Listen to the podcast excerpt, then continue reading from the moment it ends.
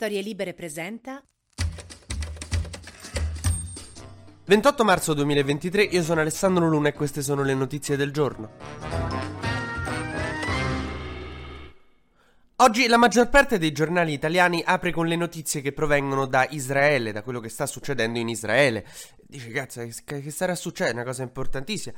Beh, più che altro è che qua veramente ieri non è successo niente. Però ieri in Italia, ma sai il nulla cosmico? Per cui nei giornali italiani si saranno riuniti e hanno detto, vabbè, qua ragazzi è una, una tragedia. Ditemi un posto nel mondo dove è successo qualcosa. Dice, Israele, dai, vai, piace, apri con Israele. Che onestamente non so se preferisco quando invece c'è un botto di roba da dire. Io faccio un podcast con un sacco di robe divertenti, ma è perché Giorgia Meloni e il governo hanno appena tipo legalizzato le torture sui gattini e negato i diritti alla minoranza che è uscita fuori dal pallottoliere delle minoranze e alcuni cari diritti che hanno all'ingresso di Palazzo Chigi. Loro ogni mese vanno lì, trrrr, i sinti. Vabbè, comunque, insomma, adesso senza perderci in chiacchiere, che cosa è successo in Israele? Perché in realtà è importante, io scherzo. Israele, insomma, è un paese che conosciamo, che apprezziamo tutti, è un paese che è difficile da trattare per il mio podcast perché il 90% delle battute che mi vengono in mente poi non le posso dire. Ma succede che la popolazione israeliana è spaccata in due, ci stanno due fazioni che si sono ieri confrontate in piazza ed è tale la confusione che il eh, primo ministro Netanyahu è arrivato a dover rinviare la discussione in Parlamento della riforma che sta creando tutte queste proteste. La riforma della giustizia che appunto ha una fazione che è quella un po' forse più di sinistra che è contrarissima che ieri ha invaso le strade di Tel Aviv per protestare è andata davanti al Knesset, che è il Parlamento. E poi c'è un'altra fazione, quella più religiosa, ortodossa, che invece la vuole vedere approvata, che sta con Netanyahu. Però è una riforma della giustizia veramente molto molto divisiva. Adesso sono tante le tecnicalità, ma per intenderci il, il fatto è che questa riforma darebbe al Parlamento il potere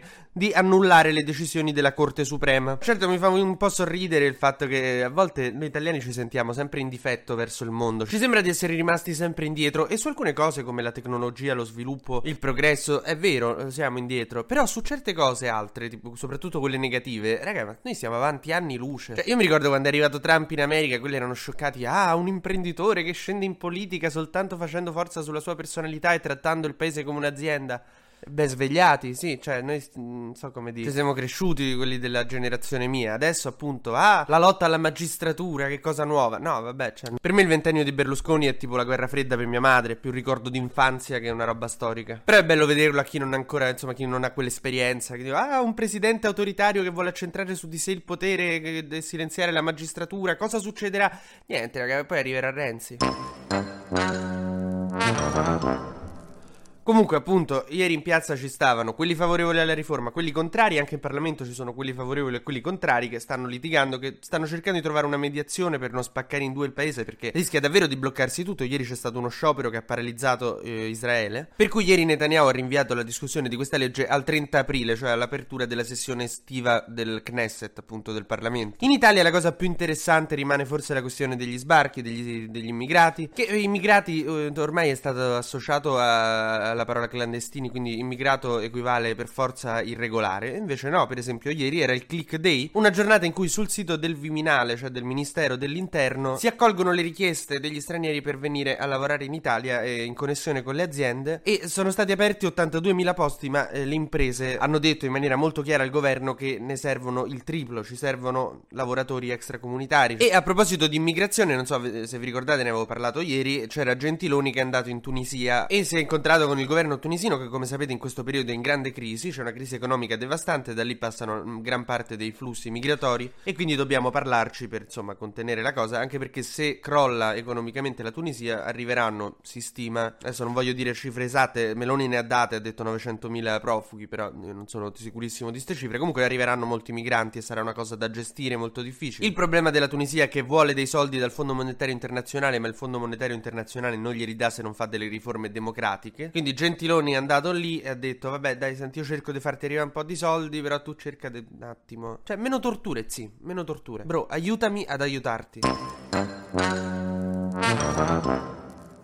Oggi forse il PD riesce ad eleggere il capogruppo, che è una cosa che appassiona tutti, sono sicuro. Io stamattina sono sceso al bar per comprare il giornale, non si parlava d'altro, ma la sceglieranno il capogruppo quelli del PD. Mo, raga, state tranquilli, appena so qualcosa ve lo dico, ok? Voi andate avanti con la vostra giornata, intanto, cioè non, non state lì, perché poi più ci pensi, più ti, ti cintorcini. Fate come fosse un giorno qualunque.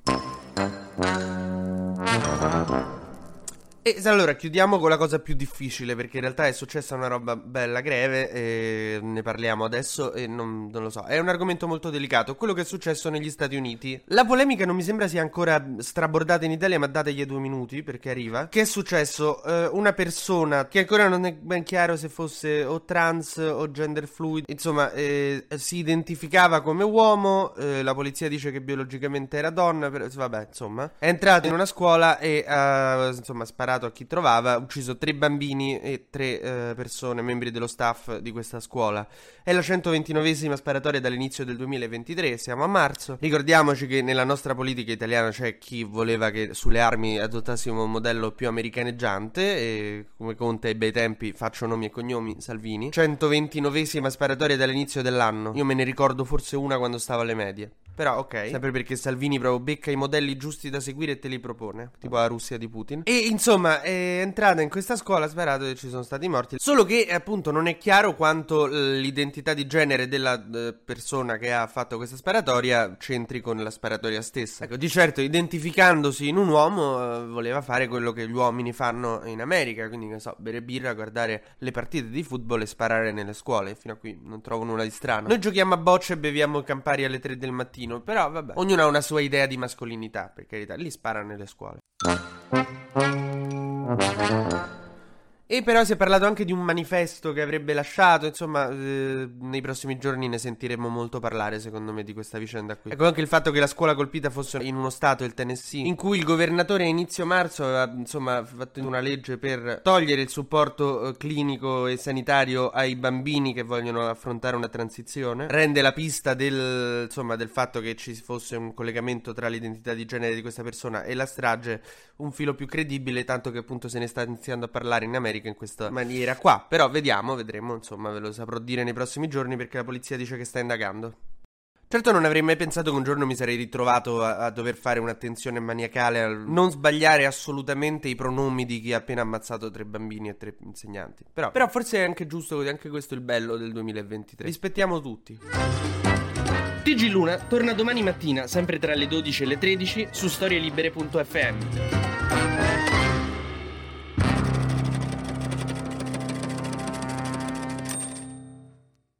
Una produzione storielibere.fm di Gianandrea Cerone e Rossana De Michele. Coordinamento editoriale Guido Guenci.